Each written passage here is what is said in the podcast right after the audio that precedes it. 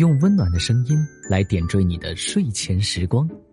欢迎来到由喜马拉雅出品、彭毅哥哥的哄睡故事栏目，专属于你的哄睡频道。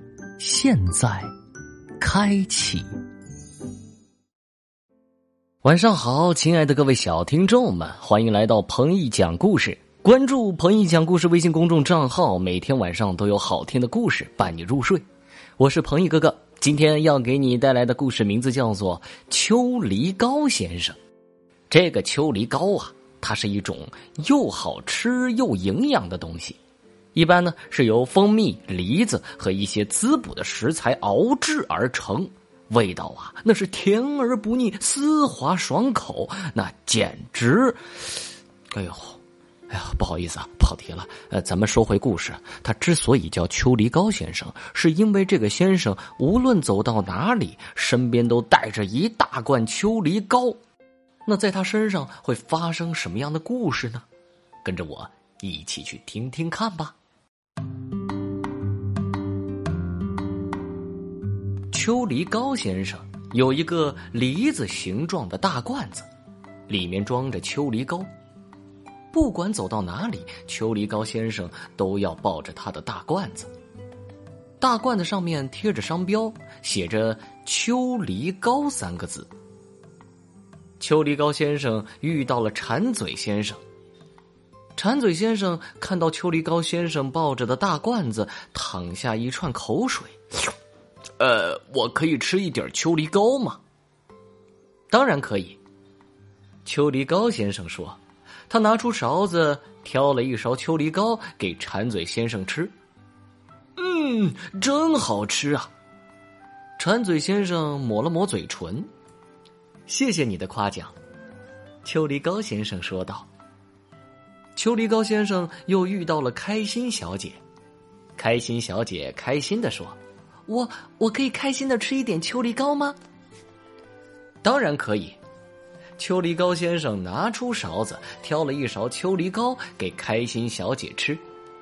嗯，真好吃，开心小姐说道：“我非常开心，我也很开心。”秋梨膏先生说：“一路上，秋梨膏先生遇到了啤酒肚先生、大嘴巴先生、头等舱先生、火柴棒小姐、口罩小姐、耳机小姐。”还有许许多多奇奇怪怪的先生小姐，每个先生小姐都想吃一点秋梨膏，秋梨膏先生都拿出勺子挑一勺秋梨膏给他们吃。每个人都夸奖秋梨膏先生的秋梨膏真好吃，直到把秋梨膏先生的秋梨膏吃完了，大罐子成了空罐子。谁也没注意的是，秋梨膏先生每挑一勺秋梨膏给别人吃的时候，他都会矮一点点，因为矮的不明显，所以常常被人忽略。直到秋梨膏先生的大罐子成了空罐子，直到秋梨膏先生矮的都看不见了，也没有人发现这件事儿。现在，秋梨膏先生比一只蚂蚁还小。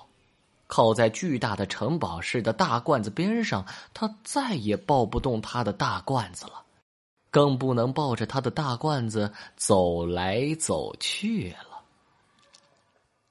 秋梨膏先生靠在他的大罐子边上打盹，一只小鸟飞过来，看到地上有个空罐子，好开心，把嘴里叼着的红果子扔进罐子里。一只兔子跳过来，看到地上有个空罐子，好开心，把一只草莓扔进去。一只狐狸走过来，看到地上有个空罐子，好开心，把一只梨子扔进去。一群蜜蜂飞过来，看到地上有个空罐子，好开心，把采来的花蜜倒进罐子里。小松鼠，小河狸。小山羊、小老虎，大家都把自己喜欢的干果、鲜果、糖果和巧克力扔进空罐子里。谁也不知道的是，每个小动物把自己喜欢的东西扔进罐子里时，秋梨膏先生都会长高一点点。等秋梨膏先生长得跟原来一样高时，他抱着装的满满的罐子回家了。经过一段时间的窖藏加工，是的，秋梨膏先生一定有什么秘方。这秘方是不会轻易告诉别人的，只有秋梨膏先生一个人知道。这个大罐子又重新盛满了秋梨膏。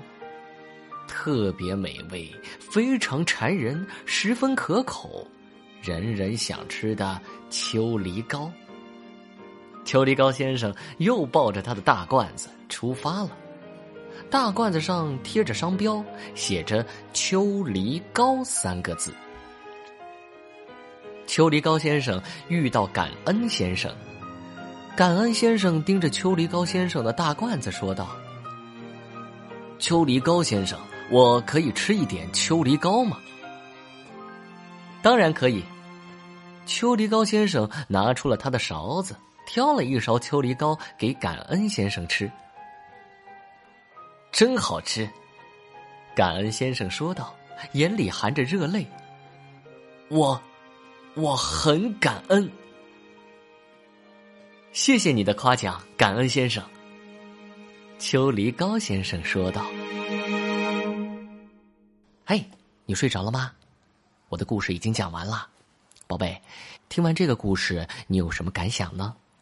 你看，秋梨膏先生他奉献自己，满足他人，并且还不求回报。最后，他不仅又拥有了一罐满满的秋梨膏，而且还得到了他人的感恩。在现实生活中，我们也应该这样，在别人困难的时候去帮他一把。为的不是要得到他的钱财，得到他的回报哦，而是让自己问心无愧。而你在他人心中种下了感恩的种子、善意，最后也会间接的帮助到更多的人。这种善良啊，它是可以传递的。你们说是不是这个道理呢？好，听完故事，我们该睡觉了哟。还记得我们的睡前仪式吗？嗯，第一步，盖好你的小肚子。第二步，跟你身边的人说晚安。做得不错。第三步，闭上眼睛，进入梦乡啦。晚安，宝贝，做个好梦。